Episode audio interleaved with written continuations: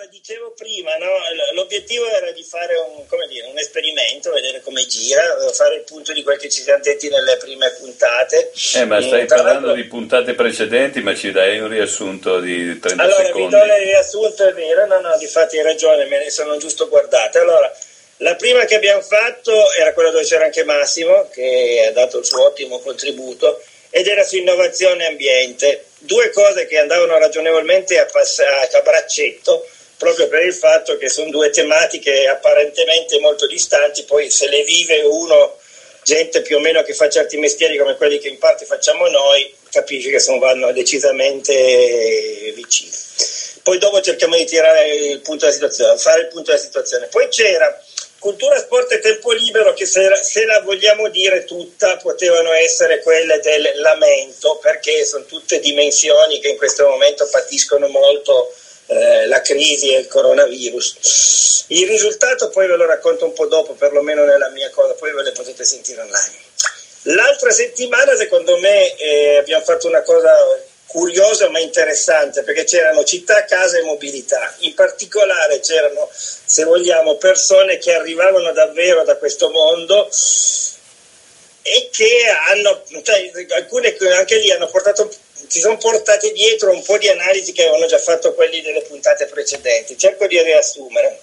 Allora, ambiente, poi Massimo, tu che c'eri, se dico cazzate, comunica. C'è anche Lisa, se vuoi venire anche tu a ciacciarare, sei, sei benvenuta, alza la manina. E, mh, discorso ambiente innovazione, vabbè, innovazione lascio Massimo che lui è il guru.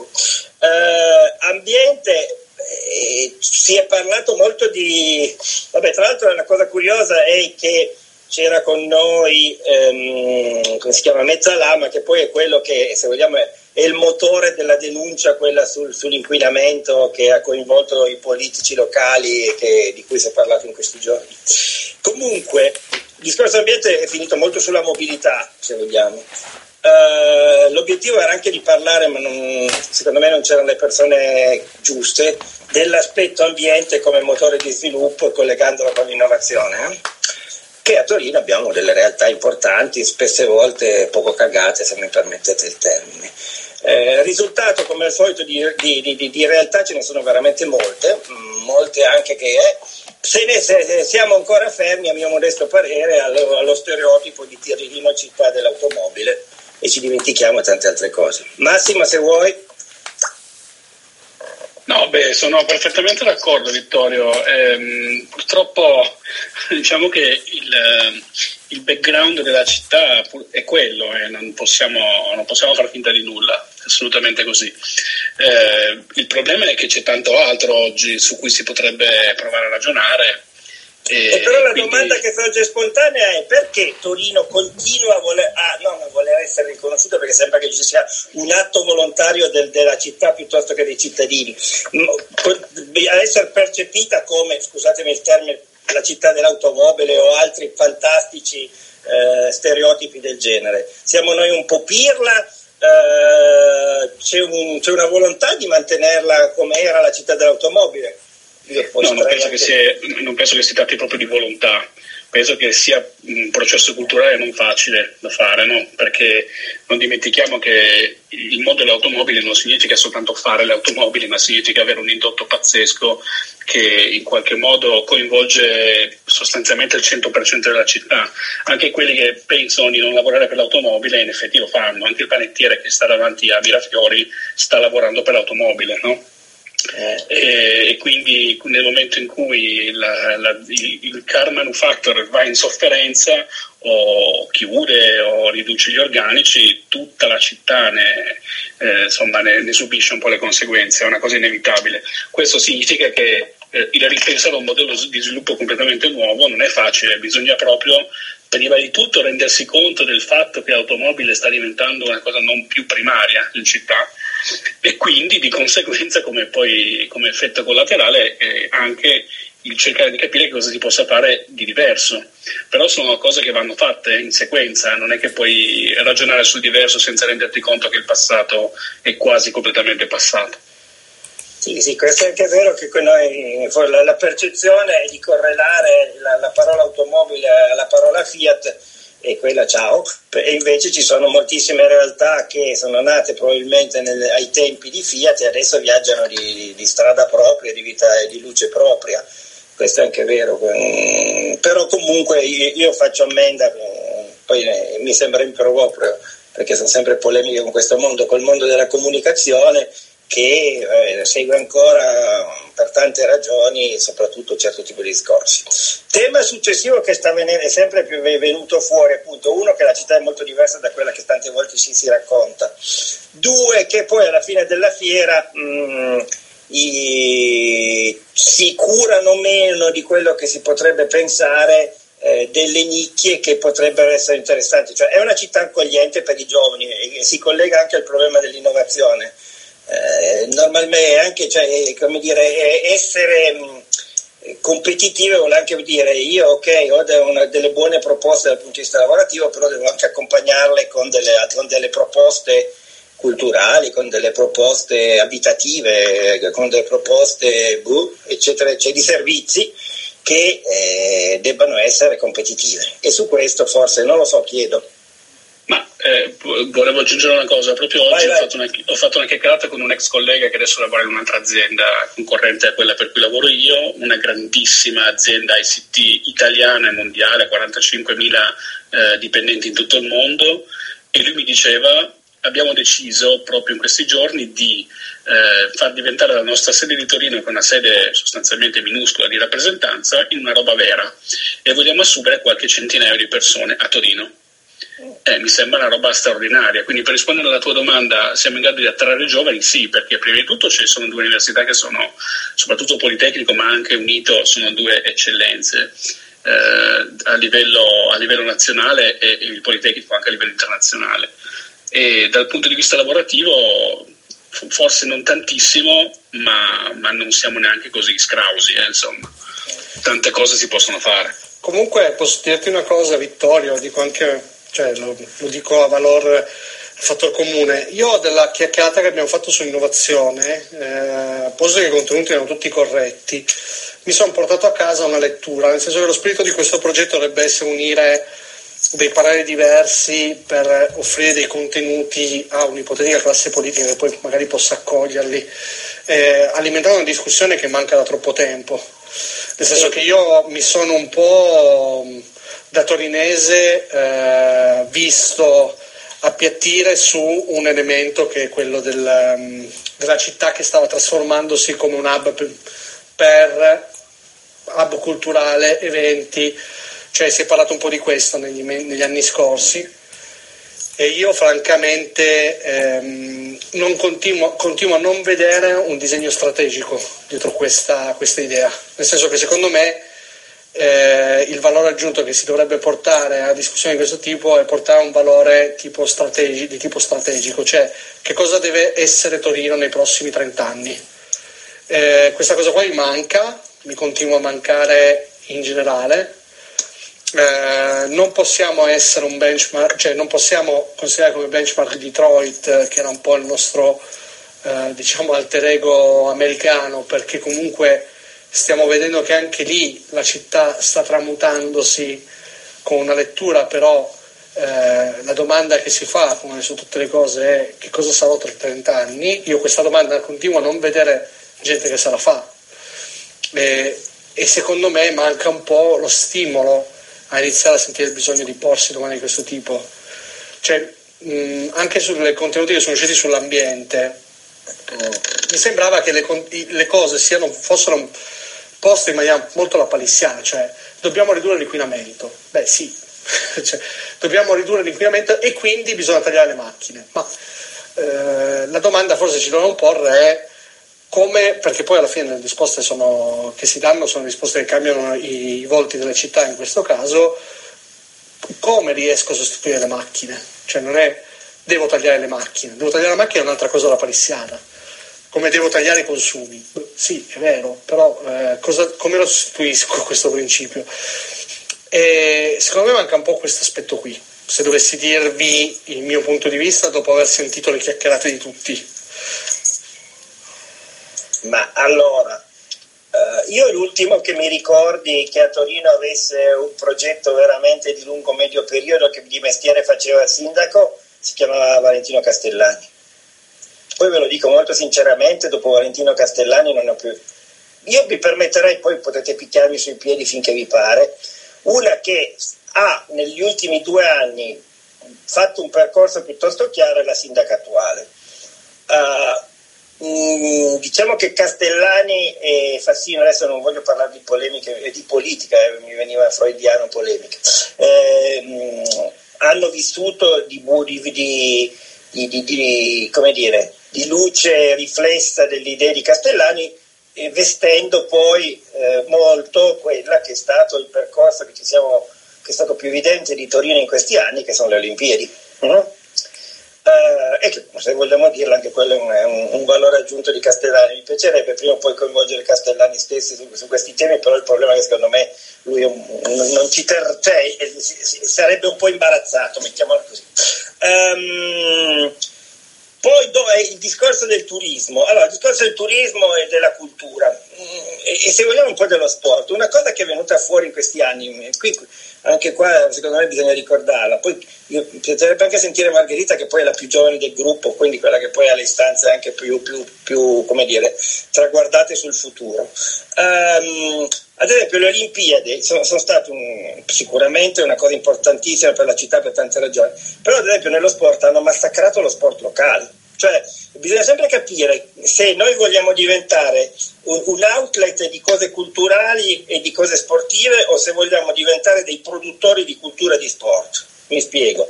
Le Olimpiadi, se, se uno parlava con eh, le società sportive, che poi sono quelle che invece producono sport, permettetemi questo termine, ehm, le Olimpiadi le ha massacrate tutte perché sostanzialmente eh, a parte le, le, grosse società professionistiche, in particolare la Juve, perché è sempre un po' ai suoi problemi di eh, su giù. Um, perché? Perché tutti gli investimenti del settore sportivo sono stati fatti in un unico, uh, su un'unica direttrice, cioè quella delle Olimpiadi. No?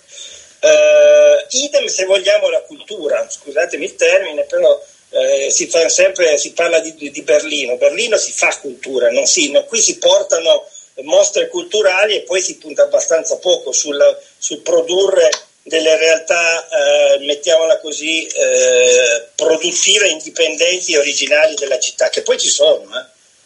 perché? perché Torino è così. Eh. poi l'altra cosa che ci dimentichiamo sempre è eh, che poi Torino non è Torino, ma Torino è posta in un alveo di altri almeno milio- un altro milione e mezzo, se non due, di abitanti, che sono tutta la parte metropolitana e dintorni, dove mh, mm, io mi ricordo sempre quando ero piccino, l'hanno ricordato anche altri nelle, nelle, nostre chiacchierate, quando ero piccino Torino mi, mi quindi dimostra che io sono nato quasi dieci secoli fa. No, eh, Torino, io andavo in giro e dicevo, vedi, Torino è grosso, un milione e passa di abitanti. In questo momento Torino, Torino veramente, come dire, ortodossa, sono 800.000 persone. E, e, tra l'altro parlando dei discorsi legati ai destini della città e al destino urbanistico della città, ne è venuto fuori che, oddio, siamo, siamo una città di una lentezza nel fare le cose impressionante non dico arrivare a livelli da Shanghai perché lì poi ne rimangono dentro al, come si dice, al, al cantiere molto. Buongiorno e benvenuti Anela e Andrea. Ehm, se volete parlare alzate manina. Dicevo eh, che dove le, le, hanno, hanno, anche delle regole del gioco meno, meno, meno, meno ligie, però siamo stati le trasformazioni di queste città sono di una lentezza impressionante e questo è un problema. Sì, però vedi che mi stai dando ragione quando dico che c'è un difetto di, di visione, nel senso che eh, sì, sì, no, no, dicessi, eh, la visione assolutamente, ma anche perché avere una visione vuol dire non accontentare tutti e questo è un grosso problema. È, è abbastanza così, io non, infatti sul discorso dell'Appennino ti seguo fino a un certo punto, nel senso che secondo me c'erano molte aspettative da questo punto di vista, ma non sono state avvallate fino in fondo, nel senso che io non ho un disegno ben eh, definito di che cosa sia Torino nella visione del nostro sindaco. Ho un insieme di azioni scordinate che hanno portato Torino a essere eh, per certi versi eh, un laboratorio per certi versi continua a essere una città senza visione.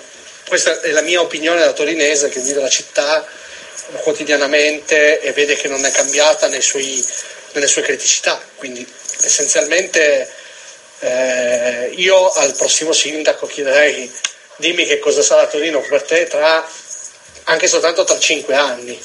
Cioè se tu mi dici voglio, che, voglio fare una città per eh, i giovani eh, artisti, mi aspetto che quella guiderà tutta la tua politica, cioè la tua politica economica, la tua politica sociale, la tua politica infrastrutturale, la tua politica di mobilità.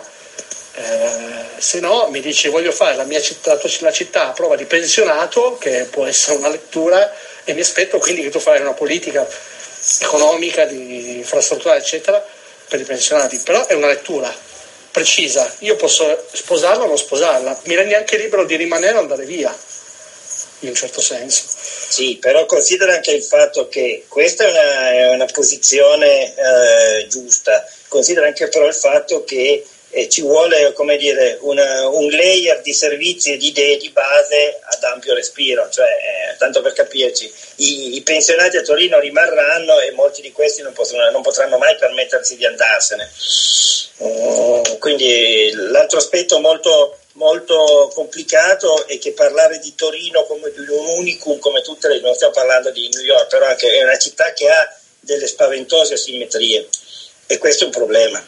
È un problema che tra l'altro non è mai stato ehm, l'altro problema grosso di Torino secondo me è nonostante tutto il famoso ascensore sociale è una cosa per modo di dire per cui eh, se, se, a me veramente tutte le volte che vedo de qualsiasi dato econometrico mappato sulla città fa impressione perché se tu guardi tutti i dati di reddito, di, di, di qualità della vita, di, di, stili di vita, eccetera, se tu li parametri con tre quartieri, che non so se anche il terzo che cito è, è un quartiere, cioè eh, centro, Crocetta, due quartieri e tutta l'area collinare, quindi tutto l'oltrepo torinese che va diciamo a est del Po, hanno dei valori X.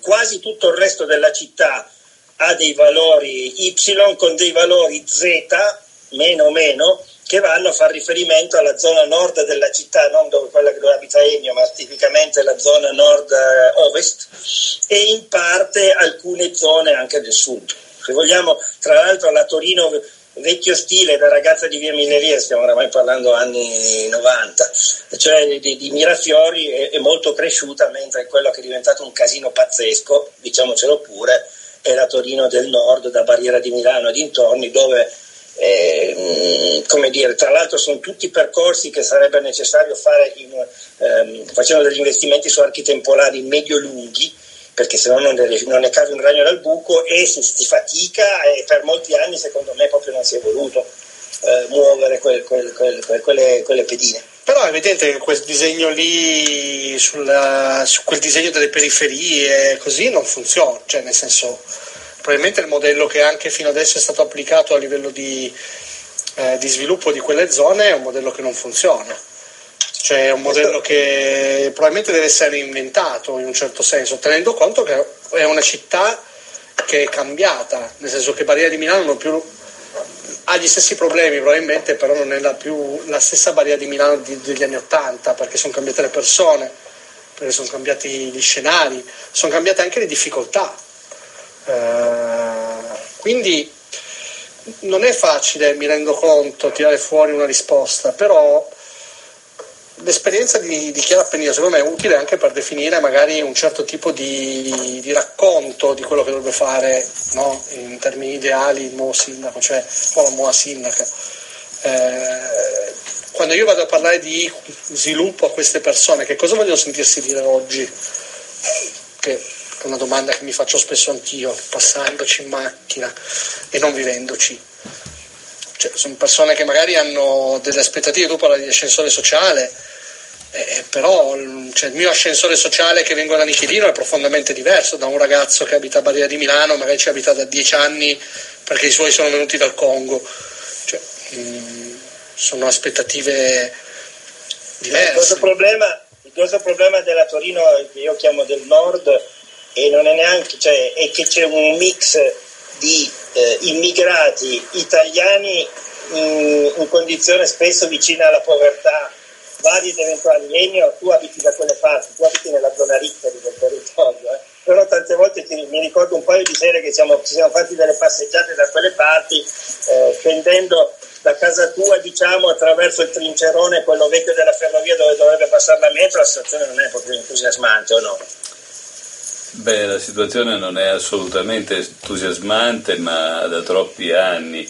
E qua ci si è anche stancati del, delle teorie degli intellettuali e dei politici perché ce ne siamo sentite raccontare di tutti i colori negando la realtà dei fatti che è una realtà molto difficile, gli esempi che si potrebbero fare sono talmente lunghi che non vale la pena di, eh, di disperdersi. Il punto fondamentale secondo me è eh, che esiste una Torino pensata e una Torino reale, una Torino vissuta. E il problema è che la Torino pensata, sia che sia pensata male, sia che sia pensata bene, rimane comunque un'astrazione, come eh, l'idea di, di Gaber eh, Torino reale eh, è proprio eh, lo spostamento della domanda da, no, da, che cos'è Torino o, o, quale sarà il futuro di Torino, cosa sarà Torino, a chi sono i torinesi eh, e casomai cosa saranno i torinesi, perché questo è decisamente più, più aleatorio. Quando tu parlavi del fatto de, di, di questa grossa mh, mm, trincerizzazione di, di, dei quartieri che avevi individuato, e non sono so, poi solo quelli, ma comunque eh, una, uno spostamento delle classi su, eh, di, di, quelle che erano le classi sociali in posizioni geografiche. Eh, in posizioni topografiche, po- potremmo dire toponomastiche, eh, è, è un, di fatto la cosa più, più chiara e percepibile della realtà. Cioè, poco tempo fa eh, sono morti due eh, clochard, come si dice così, due homeless o due barboni, chiamiamoli come vogliamo, ed erano tutti e due qua. Nel centro si mandano via perché comunque danno fastidio. Eh, la musica, i musicisti eh, di strada sono stati, eh, si è cercato di mandarli via dal centro ed è eh, un fatto tutto sommato di, una, di, un tentativo, se vogliamo, di eh, definire, di autodefinizione di, una, di un'area torinese che, che è appunto topografica.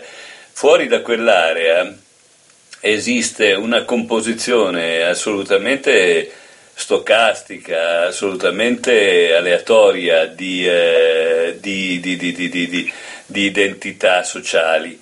Il, il, problema è che quella combinazione lì, il fatto che si riesca a convivere eh, nonostante appunto questa mancanza di identità e questa composizione che ogni giorno varia per riuscire a sopravvivere, se vogliamo, in una dimensione oltretutto quasi onirica, perché si sopravvive senza sapere, se, se, vivendo in fondo decentemente anche se si vive al, all'impronta della giornata. Ecco, questa, questa, parte qui non è Torino eh, ed è quella parte che se vogliamo spaventa nel momento in cui si, eh, si cerca di individuare Torino. Mi viene in mente eh, il direttore o la direttrice che fosse del Circolo dei Lettori che eh, quando alle Vallette hanno spaccato i bellissimi e sovvenzionati luci d'artista ha detto ecco che cosa succede quando i politici danno le, pelle, le perle ai porci o qualche cosa del genere, ecco, sostanzialmente.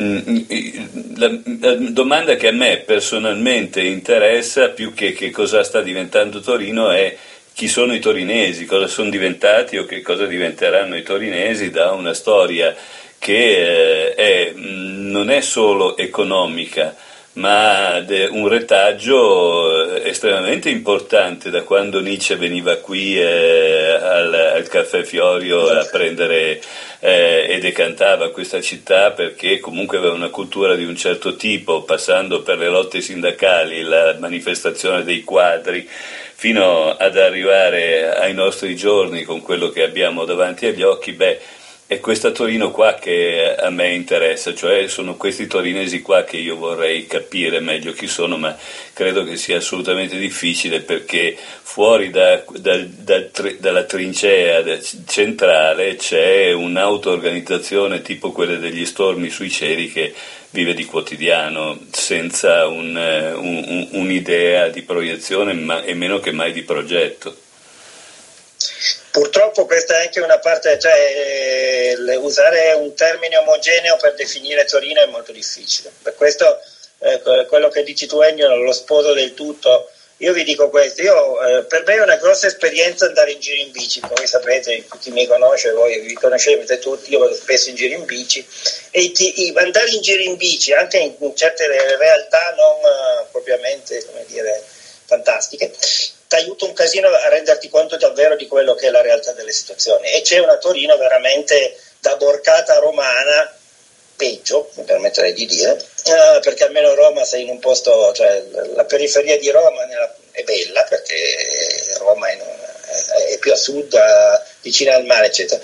Qua ti trovi una periferia veramente, come dire, incolta e di uscirne fuori non è semplicissimo no? da tutti i punti di vista. Quindi la percezione di questa Torino decantata e di una Torino invece reale, che io penso che la Torino decantata valga un terzo dei cittadini torinesi e la Torino reale, la Torino non dico pasoliniana, non so chi sia il pasolino torinese, ne vale altri due terzi e questo è un problema. Cioè, hai ragione tu Francesco, ci vorrebbero dei disegni, però bisognerebbe anche riuscire a portare dentro dei disegni dei pezzi di città che non c'è. Salvo, bene o male, tanto per capirci, discorsi del genere su, alla, alla community che sta su, um, come si dice, su Clubhouse di torinesi, penso gliene fotta abbastanza poco, proprio perché è tutta gente che bene o male vive bene. Uh, io vi dico solo questo, che quando sono venuti a rubare al Mupin l'unica cosa che si sono ciulati è una, un iPhone, che tra l'altro non funziona. Però sai, io sono dubbioso, cioè magari dirò una cosa impopolare. Io sono stato di quelli che nella primissima ora credeva nel, nell'idea della trasformazione dal basso, quando vedevo i meetup eh, più di dieci anni fa. Beh, posso dirti, io questa idea l'ho cambiata totalmente cioè, non è possibile aspettarsi dal basso che qualcuno ti porti l'idea. Cioè, mh, mm, può essere un'illuminazione, però secondo me non esisterà mai un lavoro collegiale da questo punto di vista. Ma perché? Perché le persone non sono in grado tutte di guardare oltre. Cioè, è inutile, eh, ma mm, secondo me è anche una cosa giusta. Cioè, osservare che comunque ci sono persone che non sono in grado di guardare neanche al proprio benessere. Eh, lo si vede anche dalle scelte che fa l'individuo. L'individuo a volte sceglie di prendere la strada più breve perché pensa che sia più facile. Eh, molti ragazzi scelgono, pur avendo gli strumenti, di delinquere, cioè è la stessa cosa eh, la fallibilità, non dico che ci sia qualcuno che non lo faccia per necessità, eh, sicuramente c'è, però qualcuno probabilmente sceglie di fare quel tipo di comportamenti. Allora mi viene da dire, quando io vedo dei quartieri distrutti dalla, dall'incuria della politica, uno, non posso dare la colpa alle persone, è evidente, quando Ennio parla di quel direttore di circolo direttori, io ricordo il caso, non, non, gli do torto che quella uscita sia stata un'uscita infelice, le persone non sono non in grado di capire le cose, devi spiegargliele, però allo stesso modo non posso credere che la trasformazione venga dalle persone perché c'è una situazione tale per cui non è possibile in questo momento pretendere dal basso che le persone si autodeterminino e creino la propria, la propria trasformazione questo è un compito che si deve lasciare, e meno male, alla politica. Io eh, ricordo, mh, mm, ormai eh, stiamo parlando, ma santo cielo, del, dell'88 potrebbe essere, ero andato a un convegno dove eh, Vattimo raccontava di Torino. eh, e lui raccontava che Torino, eh, prima dell'immigrazione sostanzialmente, era una città policentrica, nel senso che c'erano diverse zone centrali e ognuna in fondo era un suo ecosistema urbano a sé. E lui parlava di San Paolo e diceva la piazza Castello di San Paolo era piazza Sabotino eh, ed era una città che aveva nei quartieri comunque una risorsa eh, culturale e urbana molto forte e lì mh, il discorso del dal basso o dall'alto e via dicendo eh, era ben chiaro perché non, non era, eh, c'era un discorso di localismo. Eh, di possibilità di creare una, um, un'organizzazione basata sulla, sulla, località, sul localismo.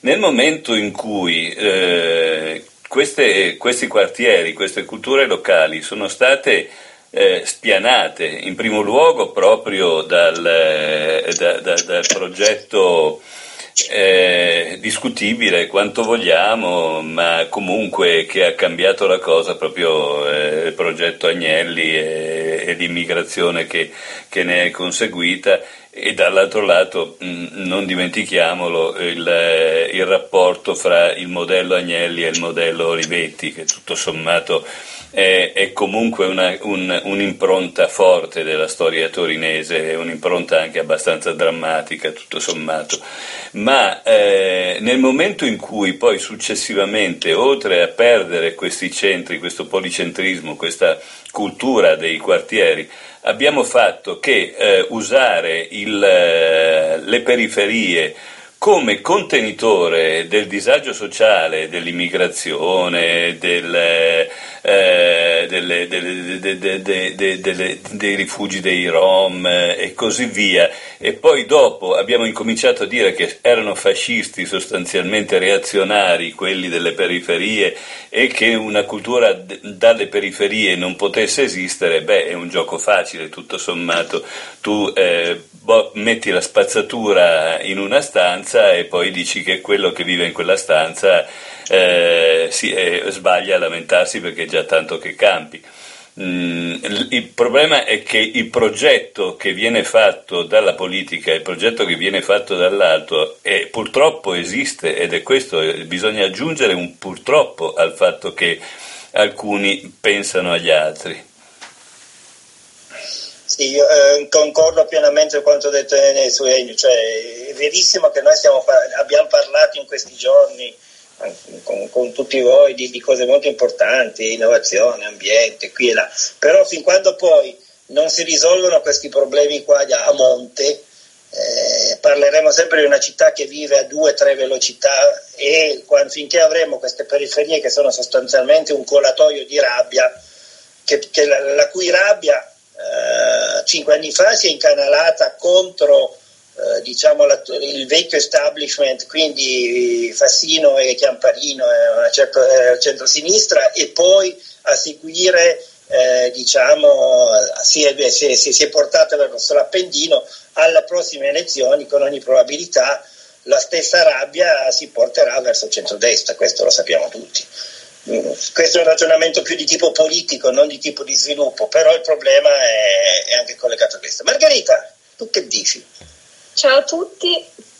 Allora, sono stata zitta ma perché ho ascoltato il vostro punto di vista. Allora, sono tendenzialmente d'accordo su tutti, eh, con tutti, o meglio, e quello che voglio dire è questo. Allora, sicuramente l'Appendino è una donna comunque molto forte perché eh, non credo sia facile eh, gestire una città come Torino, di sicuro non è Roma, però comunque in ogni caso non è facile, anche perché diciamo la verità, all'interno del suo partito le hanno fatto veramente, gliene hanno combinate di ogni, cioè comunque ha dovuto tenere unito un gruppo che ogni tanto davvero le dava addosso anche in maniera veramente esagerata, quindi non, au- non auguro a nessuno mh, mm, di vivere comunque quello che ha vissuto, anche la questione Piazza San Carlo, comunque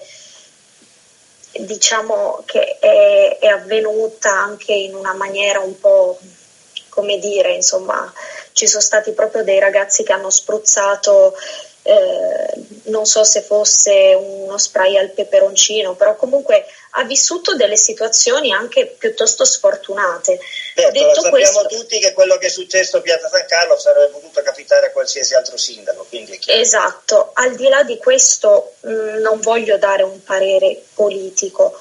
Quello che posso dire è che secondo me serve un sindaco che stia almeno dieci anni in generale e soprattutto che abbia una visione, non a 5 anni ma a 10-15 perché comunque Torino è in crisi, c'è poco da dire, siccome non c'è più il settore così trainante dell'automotive, secondo me dovrebbe provare anche a puntare su, eh, sulla space economy, visto che c'ha la legna, visto che comunque ha tantissime...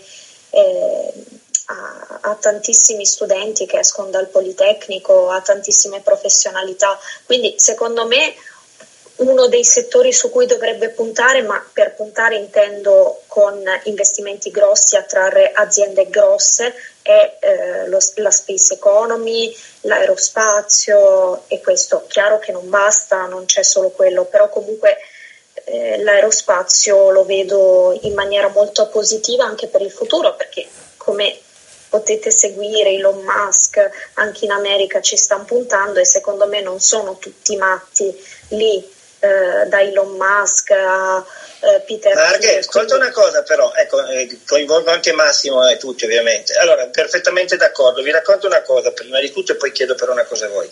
L'altra settimana c'è stata questa, non mi ricordo quale notizia importante come al solito rispetto all'industria aerospaziale torinese, non mi ricordo più quale fosse, ma era una bella notizia, no?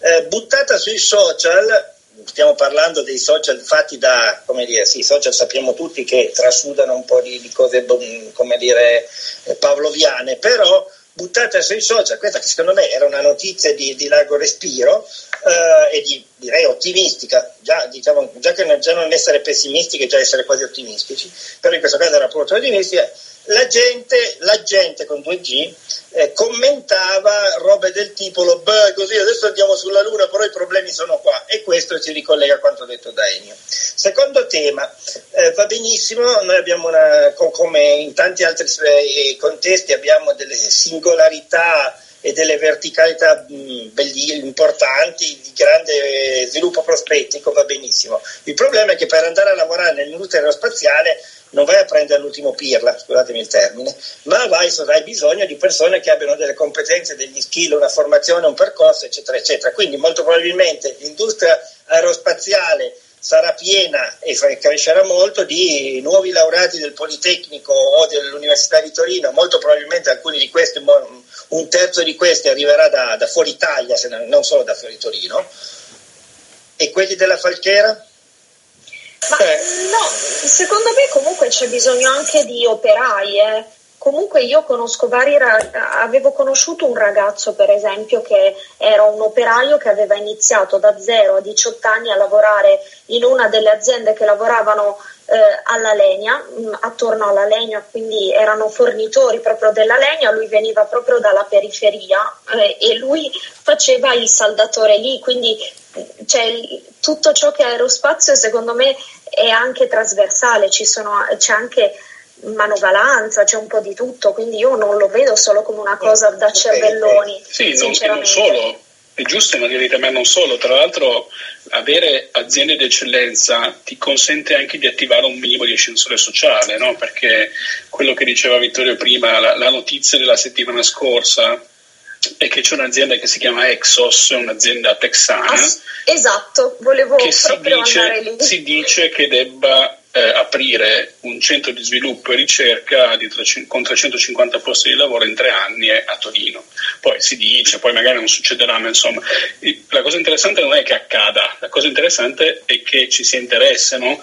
che si parli di queste cose perché significa che non è impossibile. Nel momento in cui un'azienda texana viene a Torino per fare delle cose su un campo, tra l'altro, così all'avanguardia, così innovativo, dove eh, c'è bisogno di tantissimi specialisti, c'è bisogno di gente preparatissima, c'è anche bisogno di gente normale, eh, perché non è che tutti devono essere super ingegneri con tre lauree. Ecco che allora si attiva un minimo di, di ascensore sociale, tra l'altro, che ti permette magari di eh, fare in modo che qualcuno che vive in un quartiere particolarmente disagiato possa, anche grazie all'interessamento della città, eh, magari diventare uno degli ingegneri che lavoreranno per, per Exos o chi, o chi, per loro. Prima citavo un'azienda IT importantissima del mondo, anche loro investiranno a Torino nei prossimi anni. Eh, anzi, il mio collega vi diceva, mi ha contattato proprio per dirmi, guarda, so che non te lo dovrei chiedere, ma sai dei nomi di ingegneri o comunque ragazzi eh, specializzati in informatica che vogliono lavorare con noi, passameli, no, per dire. Quindi c'è, c'è un po' di fermento e, e sicuramente il tema della, dell'informatica dell'IT, della digitalizzazione sono temi fondamentali, eh. cioè sono, poi, sono il futuro, sono il presente proprio. Max, le, i commenti che leggevo io a proposito di questa azienda che ha annunciato l'assunzione di 45 ingegneri eh, sulla pagina di Nichelino Città, che dire, è una pagina che mi dà uno spaccato interessante delle periferie, e sono stati, beh, comunque avranno bisogno di gente che faccia da mangiare, avranno sì, bisogno sì, di gente che pulisce. Eh, però cominciamo malissimo, eh? cioè, se, se, l'approccio è noi siamo gli incapaci e aspettiamo che arrivino quelli capaci per andare a fargli da no, mangiare, non abbiamo capito Secondo niente. me è il contrario, nel senso che il, la, cioè, queste persone qua hanno dato una visione di lungo respiro, nel senso che hanno detto è vero che cercano 45 ingegneri, ma se questa azienda arriva mette radici e porta sviluppo sul lungo periodo, questa azienda avrà bisogno di tante figure, quindi ci sarà spazio ah, per ecco, tanti. No, no, adesso ho capito. Adesso, capito? No, pensavo, no, pensavo, che il ragionamento fosse noi siamo gli imbranati e aspettiamo no, che vengano quelli era, per... No, eh, no si crea un indotto. Si certo, crea un indotto, indotto, esatto. Certo. E, e la cosa che mi fa pensare è che per creare un indotto tu devi avere comunque una visione quello che diceva Margherita, l'industria aerospaziale, perfetto. Torino, città dell'industria aerospaziale in Italia. Cosa significa questo? Perché il modello Elon Musk è un modello di svariati investimenti, investimenti da svariati miliardi di dollari in pochissimi anni, nel senso comunque Elon Musk non lo sentiamo nominare, ma è meno di 15 anni che investe sulle sue aziende vuol sì, dire non da solo, eh. non, non da, da solo, solo eh. esatto. Ci esatto. sono fondi pubblici a importanti, pioggia, eh. importanti. Eh sì, certo, anche perché comunque la visione di portare un turista privato nello spazio è una visione, ma anche creare le macchine elettriche è una visione. L'altro ieri Tavares era a guardare Mirafiori dove si vanno le macchine elettriche. Cioè, comunque, noi l'innovazione ce l'avremo anche qui, che poi Stellantis, nella sua eh, come dire, libertà di impresa, scelga di non fare solo macchine elettriche, scelga di puntare su motori ibridi e magari li faccia fare a Melfi dove hanno un impianto che funziona benissimo. E questo però noi non possiamo imputare all'iniziativa privata la colpa di qualcosa. Io piuttosto l'iniziativa pubblica, cioè l'ente pubblico posso dare un, imprinting all'iniziativa privata dicendo ti investi, se investi nel distretto aerospaziale che voglio costruire, ti appoggio e allora il comune si fa carico di tutta una serie di cose. Però il problema è che qual è? Che se il sindaco o la sindaca arriva e dice questa cosa, il sindaco o la sindaca non prende voti. Perché A devi spiegare cosa vuol dire costruire un distretto aerospaziale, B devi, devi, devi trovarmi dei benchmark che sul lungo periodo hanno portato ricchezza per una città, perché comunque Elon Musk non è che nutra una città con il suo indotto, stiamo parlando su comunque dei benchmark che sono benchmark ristretti su delle dimensioni non cittadine. Eh, ed è comunque questa anche una lettura che bisogna dare alle cose, nel senso tutta la magia dell'innovazione è una magia che comunque secondo me si costituisce su un sistema modulare, realmente 4.0, cioè un'unione di tanti poli produttivi che costruiscono una città che lavora all'innovazione. Poi, sì, è un ecosistema, sì, un ecosistema completo, sì. con tutti gli stakeholder che servono. Certo, certo. che poi, eh, eh, eh, cioè poi tu Massimo sai sicuramente meglio di me, non è costruendo una, magari un'azienda che fa innovazione o che è innovativa che la città diventa innovativa. Io qua posso metterci Tesla, ma per andare all'impianto Tesla devo, devo muovere 200.000 macchine o l'impianto Tesla è all'interno di un distretto che brucia ancora i rifiuti, ma poi guardiamo le cose un po' più concrete. Cioè, io eh, da, ormai da 15 anni le persone le voto sulla policy che hanno sui rifiuti. Cioè, io non vedo un programma sulla gestione dei rifiuti in questo momento innovativa. Cioè, mh, mm, parliamoci chiaro. Quindi, secondo me, anche lì l'ottica un po' dell'ecosistema deve essere un motivo che cambia, cioè non mi basta fare la roba innovativa, deve essere una roba che si inserisce in Posso chiedere, scusa, perché non vedi in Torino questa cosa?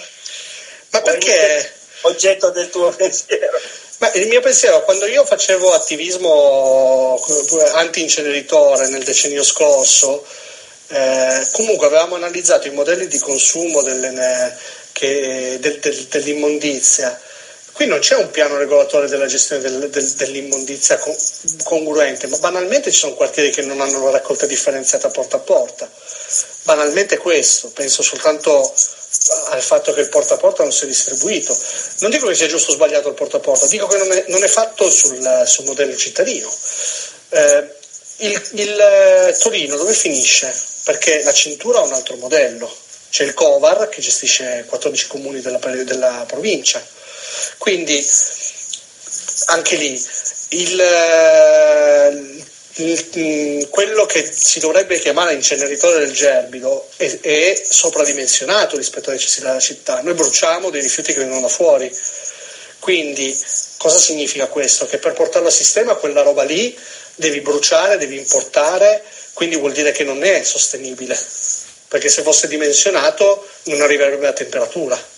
Ok, però Francesco purtroppo il problema del, del gerbido lo sappiamo tutti, l'impianto è, stato volutamente sovradimensionato proprio perché in questa maniera sfrutta la, la possibilità di far accedere all'inceneritore eh, rifiuti esogeni che è notevolissimo. Sì, perché eh, non arriva a temperatura, non produce il calore che dovrebbe giustificare la produzione di energia, poi non sappiamo che l'inceneritore consuma metano, quindi non è, non è sostenibile perché consuma più di quello che produce però al di là di tutto, se io fossi in una situazione ideale, ti direi quella roba lì non è innovativa, quella roba lì fa male, perché io seguivo la buonanima del dottor Topino, medico del lavoro che ormai è mancato più di dieci anni fa, che queste cose le scriveva già allora, eh, vedendo i risultati comunque medici degli ultimi vent'anni, la sperimentazione sulla piana di Forlì ce lo dice, casi di persone che si ammalano di tumore per l'inceneritore, questo lo sappiamo tutti perfetto. Io questi cinque anni di Appennino mi aspettavo una politica sui rifiuti che non c'è stata. Appennino allora... ha fatto delle scelte legittime, però io da elettore guardo e dico, caspita, mi arrivi dicendo faccio una policy innovativa, non l'hai fatta.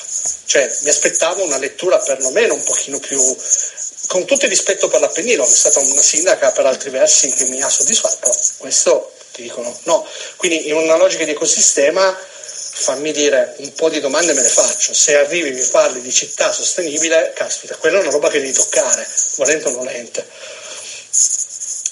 Ma io poi sulla plastica devo dire che sono molto sensibile all'argomento e in alcune zone della città non è possibile metterla in bidoni della spazzatura eh, per poi riciclarla, cioè almeno io devo attraversare un bel po' della c- mezza città per portarla. C'è un problema in, molto grosso che se mi permettete ve lo presento. l'inceneritore. Molto... No, il problema molto grosso, eh, ve lo spiego con le parole di una persona che non posso dire chi è, è fare correttamente la, ehm, la raccolta differenziata richiede una serie di cose, delle risorse, una volontà e soprattutto delle competenze a livello dell'ente che deve gestirla. In questo caso Amiat. E Amiat, ahimè, qualche problemina ce l'ha. Non, non vado oltre perché sennò poi qualcuno poi mi querela però eh, perché è un'azienda che è rimasta per molti ha, ha un po', io dico solo questo, ha, ha, avuto un percorso, un destino e una crescita molto vicina a quella di GTT.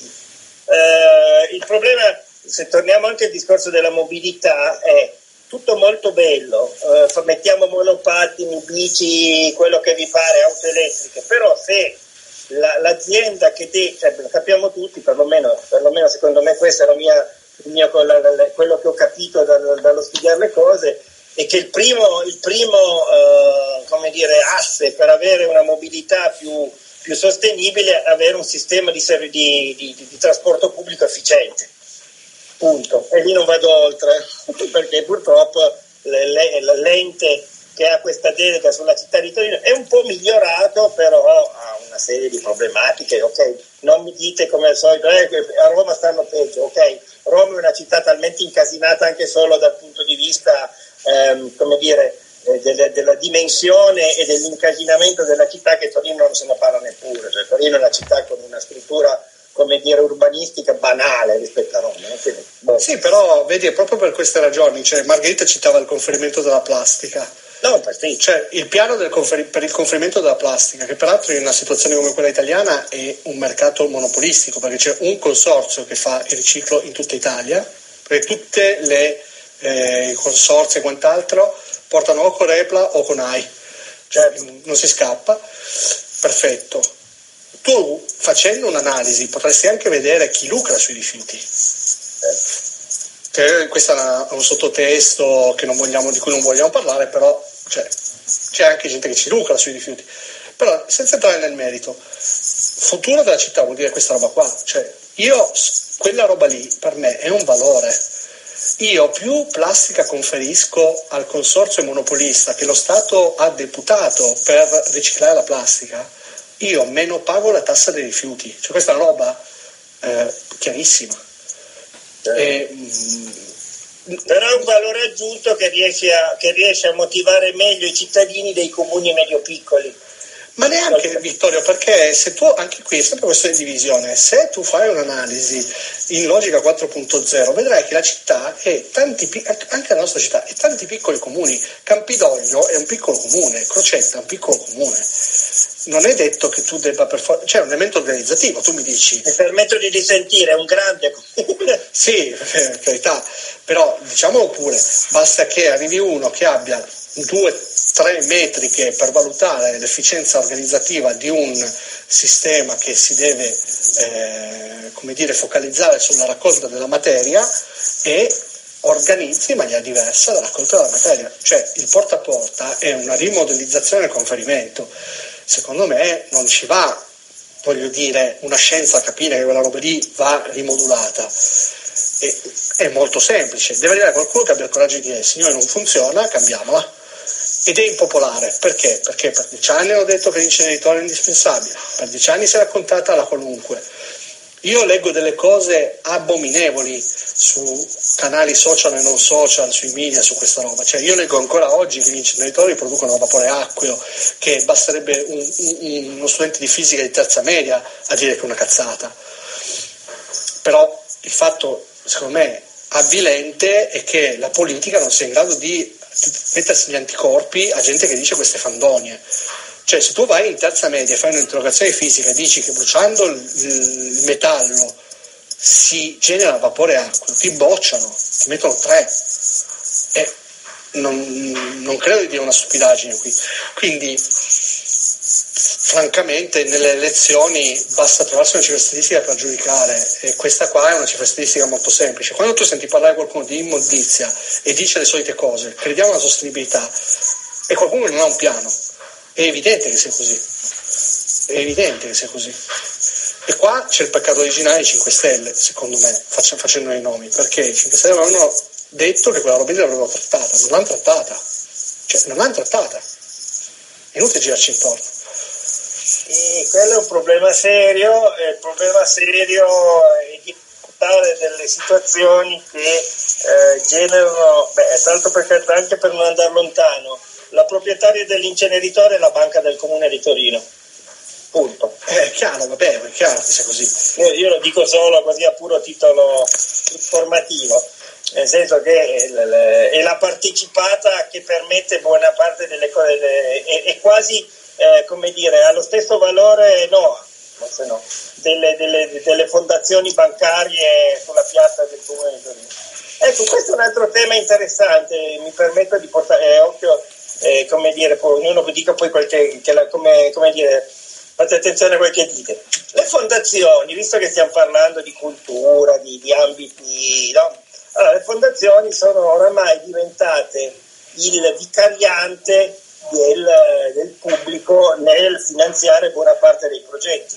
Altro tema non banale, eh, sulla piazza di Torino rispetto ad altre città con cui Torino si compara, vabbè, per modo di dire, tipo Milano, Roma, Bologna, Firenze, che so che Venezia, eh, il ruolo del privato to court e non del privato paludato nel finanziamento di queste attività culturali è decisamente più evoluto. A Torino siamo ancora molto legati alle fondazioni, cioè il classico discorso ehm, mh, impara a pescare oppure da, dagli un pesce, no?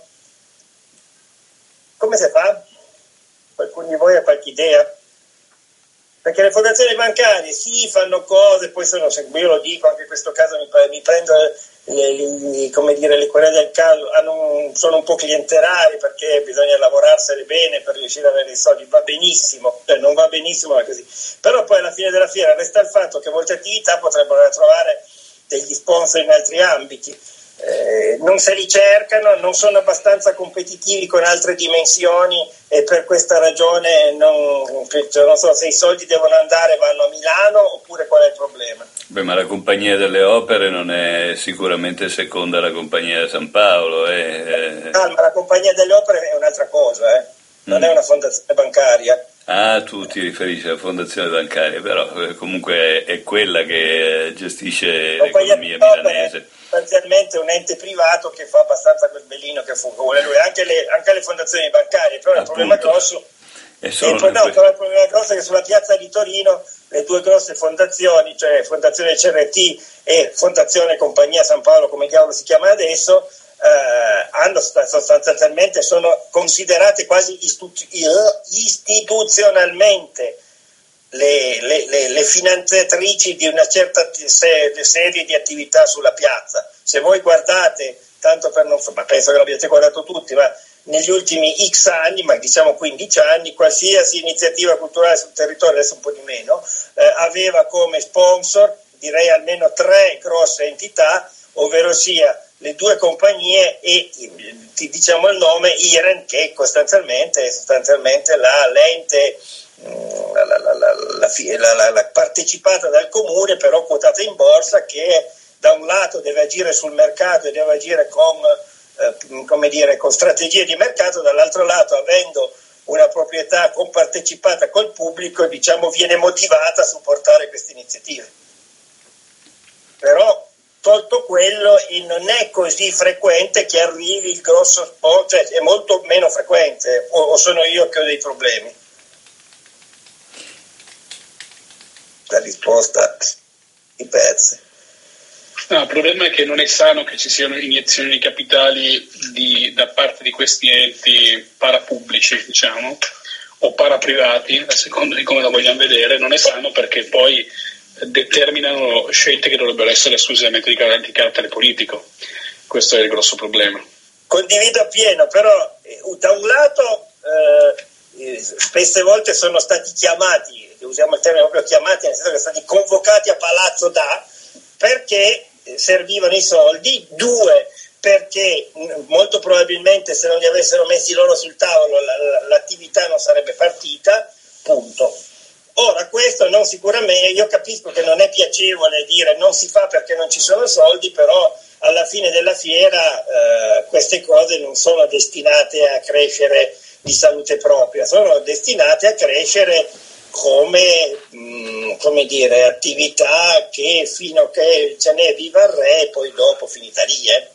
Mm, il grosso problema nonostante tutto è anche quello che su certe cose Torino parla, eh, e qui torniamo a quanto diceva Ennio, della Torino percepita e della Torino vera, parla di volersi mettere mercato, sul mercato globale e poi però eh, Act very local, ovvero sia agisce con eh, metodologie, con approcci molto, se vogliamo, da, da vicino di casa. Ecco. Posso, se posso dire una cosa, anche perché mi sembra che andiamo verso la fine o non so. Sì, sì, eh, un'oretta eh, mi sembra. Direi che eh, quello che, che, credo che almeno di cui io sento più la necessità è Ecco, non è che qualcuno faccia i progetti sulla testa degli altri, come eh, è il modello diffuso attualmente dovunque, per carità, eh, ma per guardare la realtà reale, se vogliamo parlare della, della Torino reale,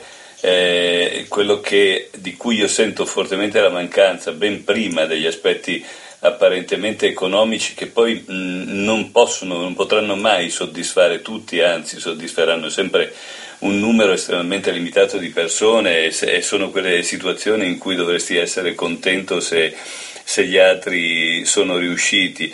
E penso ad esempio appunto alla, al discorso del, delle ultime delle elezioni che hanno portato appunto l'Appendino che eh, sono d'accordo con quanto dice Margherita che eh, si è trovata lo sciacallaggio del, del, proprio stesso partito come è avvenuto spesso fra i, eh, fra i 5 Stelle nei confronti dei loro sindaci e, e, e direi che effettivamente la forte delusione che c'è stata proprio perché i voti eh, ai 5 Stelle sono arrivati proprio dalla periferia non porterà difficilmente porterà alla destra, ma porterà soltanto a un folle aumento dell'assenteismo e a un, un aumento anche della conflittualità e dell'odio eh, nelle, nelle, realtà periferiche, della stigmatizzazione dei ben pensanti naturalmente.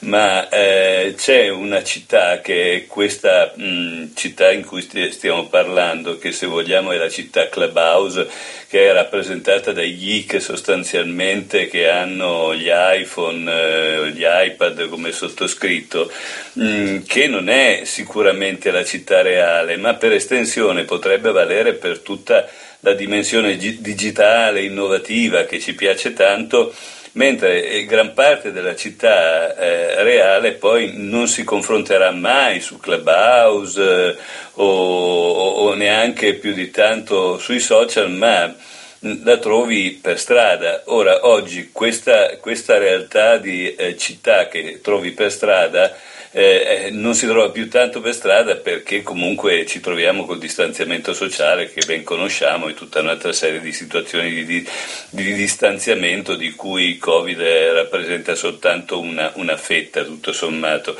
Quello che, eh, di cui sento la mancanza, dicevo, è di qualcuno che riesca a trasferire un'idea, un ideale di città.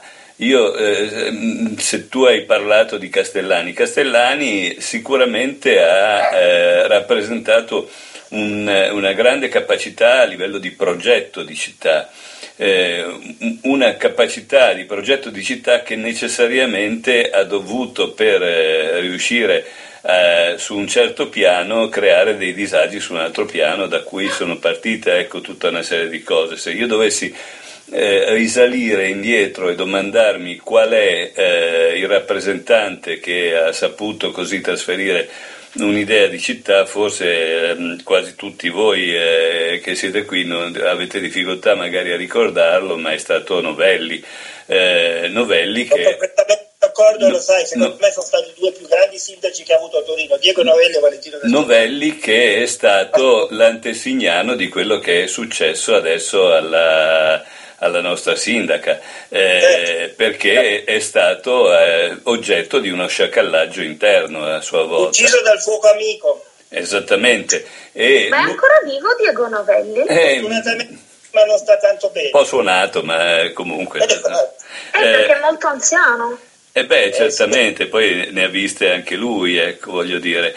Eh, ma al di là di questo, eh, sicuramente que- quello che aveva fatto Novelli, al di là di, delle cose che possiamo eh, di- dire che ci piacciono o meno, che ne so, le, la, la, metropolitana leggera, queste cose qua, sicuramente eh, ha trasmesso attraverso i punti d'incontro, i centri d'incontro, i punti verdi e così via, l'idea di piste ciclabili Stabile ha trasmesso l'idea che Torino potesse cambiare, che Torino potesse avere un, un'identità. Mm, e quindi non la cultura che è arrivata dopo con eh, la GAM eh, piuttosto che il, il, castello di Rivoli o cose fighette che, che si è cercato un po' di eh, lanciare l'economia bene di, eh, di Torino, ma eh, un'identità culturale veramente da antropologica, se vogliamo, mm, cioè eh, sparsa appunto sul, sui quartieri. Ed è questo che avrebbe potuto creare, ed è stato il tentativo di diversi sindaci eh, del, dei, dei 5 Stelle di, eh, di, ricreare e che è stato appunto oggetto di autogol proprio dalla, dal direttivo e perché dietro a questo c'è un disegno che è assolutamente antitetico e che probabilmente è il disegno di quelli che si ritrovano in un posto perché Elon Musk un giorno ha deciso di essere presente. Aggiungo solo una cosa per spiegare anche però un passaggio che secondo me è utile da capire. Eh, questo, quello che tu dicevi, mm, condivido pienamente con te che, che, che, Diego Novelli è stato con Valentino Castellani il più grosso sindaco che io poi non me lo ricordo. Io tra l'altro ero piccolino ai tempi di Novelli, però me lo ricordo, più che altro me lo ricordo. Io avuto, sono anche fortunato perché lo conosco bene Novelli eh, per tante ragioni l'altro quest'anno fa 90 anni tondi a maggio, speriamo che. No, non sta male, però ai, ai bubu dell'età. Ecco. Eh, cioè sì, ha avuto dei problemi circolatori, ma è il minimo che uno può avere a 90 anni. E, mh, però in effetti questo discorso di, di, di, lavorare sulle piccole comunità, quello che ha detto Ennio è un'altra cosa importantissima per la città, cioè eh, eh, lavorando su una città centrica, che, che, che, centrica vuole anche dire in cui le istanze venivano portate e triturate da parte dei, di quelli che facevano parte del centro della città si sono ammazzate le periferie. Il, il Torino paesone, cioè il Torino aggregazione di paesoni, che se vogliamo era, era, era, la città degli anni 50 e prima, se vogliamo, anni 50, perché poi prima è un po' difficile parlare di una città omogenea per Torino. Um, era una caratteristica, cioè Borgo San Paolo aveva una sua identità, eh, Cavoretto, vabbè Cavoretto è Torino, aveva, cioè c'erano delle identità forti, adesso sono perse. In parte questo ha tentato, di, ma non forse nella maniera culturale, proprio il problema era ricostruire una comunità che non c'era più, forse le uniche comunità di riferimento erano gli oratori della parrocchia. Uh, lì c'è stato anche però un problema iniziale molto forte, devo dirlo, cioè il fatto che le circoscrizioni, nella prima parte, quando diciamo pure i 5 Stelle e il centro-sinistra si odiavano cioè proprio mm, a, sportellate, Considerate che le circoscrizioni erano tutte di un altro colore rispetto a quello che era il, il, il, dire, il, potere centrale del comune. Quindi c'è stata una fase di prendersi a sportellati per lo sviluppo del territorio. Adesso è un po' migliorata la cosa, perché come sappiamo i 5 Stelle a livello nazionale si sono federa, no, come si chiama, fatti amici col centro-sinistra, però un, forte, un forte dire, odio, diciamo pure le parole, eh, fra il Movimento 5 Stelle e i rappresentanti del centro-sinistra ha fatto in modo che qualsiasi attività di ricostruzione della comunità sul territorio periferico sia andata malamente. Aggiungo una cosa, eh, e questo è un altro discorso che mi permetto di chiedervi a voi, poi possiamo anche chiudere. Um, un altro serio problema, visto che stiamo parlando anche delle elezioni, è quello legato al fatto che eh, un, perlomeno una cosa identitaria, sarà il fatto che molto probabilmente le elezioni si discuteranno online, proprio perché non potranno farsi, cioè ad esempio il classico, eh, i classici passaggi che i candidati fanno normalmente nelle periferie, nei mercati, nei vari posti della città, speriamo che si possano fare, ma eh, capite che ci sono una serie di problemi. Quindi anche solo questa, questa parte di ehm, di avere delle antenne, dei sensori sul territorio fisico che possano essere utili. Diciamocelo in altri termini, Chiara Pendino ha vinto le elezioni anche perché lei nel dicembre del 2000, quello lì, del, dei 8, 7 mesi prima delle elezioni, lei ha cominciato, visto che lei era già candidata dal novembre, ha cominciato a battere massivamente, battere in senso positivo, beh, come dire, a scandagliare, a visitare, andare in giro per tutta la città a chiedere, cioè a chiedere, a, a conoscere, a capire, anche perché lei aveva maggior ragione anche di voler capire perché non avendo mai fatto un mestiere proprio in maniera sì, era consigliera comunale, però non un'altra cosa. E quindi questo fatto l'ha aiutata molto a anche essere conosciuta, essere percepita. Questo, questi nuovi candidati, compreso quello che molto probabilmente sarà il sindaco di Torino, cioè da Milano, avranno proprio questa impossibilità di andare a farsi conoscere. secondo te vince da Milano? Io eh, allora, ci, ci azzecco abbastanza, io sono convinto al 99% quasi al primo turno. Mm, io ti dico assolutamente di no, anche perché ho saputo che va a fare le feste nei ristoranti. Cioè... Non importa, da Milano in questo momento eh, che è una persona anche rispettabile, no, ottimo imprenditore, secondo me, poi discutiamone, però da Milano ha il grosso vantaggio che in questo momento, eh, allora, i, i 5 Stelle sappiamo che hanno i loro problemi vari, il PD non ha imparato nulla dalla sconfitta, non riusciranno PD e 5 Stelle, non volevo parlare di politica, però va bene, eh, purtroppo è tardi, quindi non si lascia andare. Eh, il PD e 5 Stelle non riusciranno a trovare un accordo perché sulla piazza torinese c'è proprio odio fra le due parti. Eh, a questo punto, eh, mettiamola così, eh, si, è, si, fa un, un primo turno, eh, ci, ci sarà il candidato del centrodestra da Milano, bisognerà capire quale sarà il candidato del centro-sinistra uh, che, che, che, che però se, vanno, se vanno al ballottaggio, dico se vanno, uh, è abbastanza evidente che il Movimento 5 Stelle, o perlomeno calma, non si può parlare di, di, del Movimento 5 Stelle, di, dei, mh, dei, cittadini che in passato hanno votato identificandosi nel Movimento 5 Stelle, mh, tenterà, voteranno il centrodestra, punto, fine, stop, finito. Non, non, vedo altri passaggi. L'unica via di uscita, secondo me, però sono delle valutazioni da, da, da osservatore, quindi era quella di... Eh, c'è un signore che si chiama Mattesi che vuole parlare, non penso che voglia dirci cose importanti, ma un esperimento, dai. Vediamo che, che cosa ci dice, se parla italiano. Secondo me... No, è andato via eh, ha retto molto. E... Non lo so, io non sono convinta di da Milano perché non, non lo vedo comunque uno eh, anche, cioè non lo so, io non me lo vedo, devi essere un animale politico comunque, eh, diventare il sindaco di Torino devi, essere, devi avere molto carisma. Posso... No, però è anche, è anche una persona, come dire, presentabile dal punto di vista personale, cioè non, non è no, un, non, so. un, non è un, uh, come si dice, un, uh, un estremista, è ben, ben, apprezzato e conosciuto da parte del, di un certo tipo di città. E io, quello che l'unica cosa che non, non vedo è non vedo da Milano che va a parlare alla Falchera alle Vallette e non so neanche bene che cosa gli dice, però anche gli altri candidati eh, eh però capisci che comunque andare nelle periferie, cioè devi saperci dialogare. Ma non andrà da Milano, manderà Salvini. Eh, ma non può da niente arrivare e, e, promettere, cioè non lo so, poi magari tutto okay, è possibile, io non sono convinta. Ma anche però ascolta, e, le, e i competitor come li vediamo? Eh, non che mi facciano impazzire, però io vedo molto meglio un lo russo, cioè se proprio... Vedremo, vedremo. Posso chiedervi una cosa? Eh, secondo voi esiste un candidato sindaco che, eh, premesso quello che si diceva prima, ovvero sia che eh, eh, i quartieri sono eh, delle eh, identità culturali e antropologiche della città ben precise e che quindi ci sia anche, eh, possiamo dire, una sorta di eredità genetica ecco, della, della storia della città. Eh, e la trovate se sapete un attimo guardare.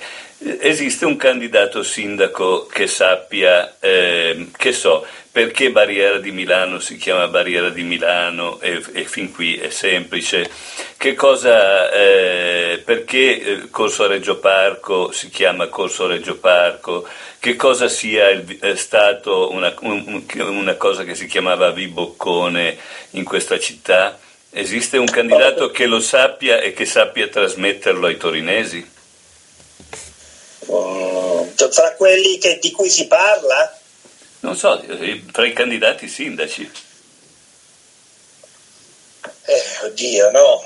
E, e allora no. ben difficilmente ci sarà un sindaco che saprà trasmettere un'idea un, e un ideale della città. Ma quella però, la, se mi permetti, però potrebbe essere un'idea semi-romantica di 30 anni fa. No, no, è, il problema è genetico, se preferisci memetico da un certo punto di vista, perché la barriera di Milano per come è oggi, ha un retaggio storico che, quasi, ne, che, che so, mh, quasi, nessuno di quelli che abitano in barriera di Milano conoscono, solo i, i, i più, alcuni dei più vecchi sanno che cosa vuol dire la barriera. E questo retaggio che ha a che vedere se vogliamo anche con eh, eh, Vabbè, lasciamo perdere. È un retaggio che continua ad esistere ed è quasi una maledizione da un certo punto di vista, ma nello stesso tempo è un modello culturale, quello di Barriera di Milano, che in realtà è ben diversa da quella che oggi chiamiamo Barriera di Milano, intendendo genericamente Torino Nord, perché Torino Nord è, qualcosa di diverso da Barriera di Milano. Ma comunque eh, attorno alla barriera si era creata una cultura ben precisa precisa e oggi come oggi ce la ritroviamo ancora, ma se questo, e questo non è un'idea, un'idea romantica, questo è, è, una familiarità, esattamente come quando ti, eh, se hai diabete ti chiedono se qualcuno in famiglia ce l'aveva. Questo è il punto. Sì, aggiungo una cosa, mi viene in mente adesso un po' per, per, per astrazione, ma anche un po' per antitesi. Eh, come dire, Torino sarebbe pronta a un'esperienza tipo Cannes a Londra, a parte che Londra, un, un, un sindaco diciamo orientale in una città come Londra è, è quasi come il pane quotidiano, cioè è una cosa normalissima. Mm, e, e, sostanzialmente poi Torino ha vissuto, in effetti sindaci torinesi, ecco attenzione interessante, eh, di origine non torinese non me ne ricordo tanti cioè il, il, il Khan che viene dal sud, scusatemi, non vorrei essere un pericoloso razzista. Ma secondo me è pronta. Cioè, no, però, no, però ci sta bene l'immigrato italiano. Uh, non mi vengono in mente in questo momento personaggi come dire, evidenti del, del mondo torinese di, di, di, di stampo multietnico. Il problema è, riusciamo ancora a parlare di città nel momento in cui la modellizzazione appiattisce e le rende tutte uguali? Oh, quello, è, quello poi è, il discorso di fondo di tutto. e, e, e, qua, e qua va, il, va, a finire la cosa. Se andiamo a eh, eh, porre il problema da un punto di vista economicistico, diciamo così, eh, si tratta soltanto di gestire spazi e esseri umani. Eh, ma l'idea di una città, ovvero sia di un localismo, non interessa a nessuno. E quindi se è questo può esserci anche un sindaco neozelandese, Maori magari, che non cambia niente se comunque riesce a gestire eh, luoghi e, e, e carni.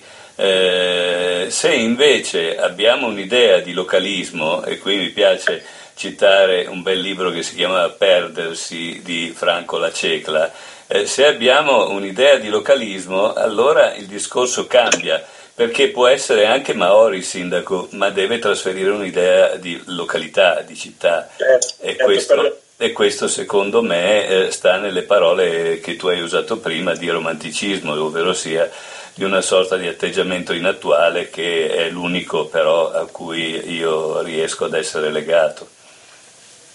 Ragazzi, eh, innanzitutto è stata una bellissima esperienza. Abbiamo, allora, io eh, non so se avete monitorato voi, c'era un andirivieni curioso di personaggi che erano sicuramente non italiani, quindi sostanzialmente sono quelli che non capiscono bene dove vanno e si fanno in giro. Ma che ne sai tu, uh, voglio dire, dai, noi non abbiamo pregiudizi, semplicemente... Magari c'è il prossimo sindaco e non lo sappiamo. Eh. Esatto, esatto, che ci stava ascoltando. Appunto. Uh, Uh, io lo, lo, la rinnoverò questa cosa se vi siete d'accordo voi cercando di estenderla perché ripeto non abbiamo avuto parte l'orario anche, è stato scelto il venerdì perché noi um, Ennio e Francesco e anche Margherita non erano riusciti a parlarci bene per giovedì. È una giornata infelice. E ringraziamo anche Massimo come al solito che si prende stavamo oggi discutendo insieme delle nostre mogli e saranno molto, sempre molto felici delle nostre infinite attività ma, no, ma abbiamo sposato delle persone meravigliose, siamo fortunati. Assolutamente. Perfetto. Un abbraccione. Oh, Marghe, avete qualcosa da aggiungere, Ennio? No, un caro saluto. Ah, no. Franci è già andato via. Buona serata a tutti, alla prossima, grazie. Ciao a tutti. Ciao, ciao ragazzi, ciao a tutti. Ciao. Buon appetito, buon weekend, siamo in zona arancione da lunedì. Vai! Eh, vai. Chiudi la room.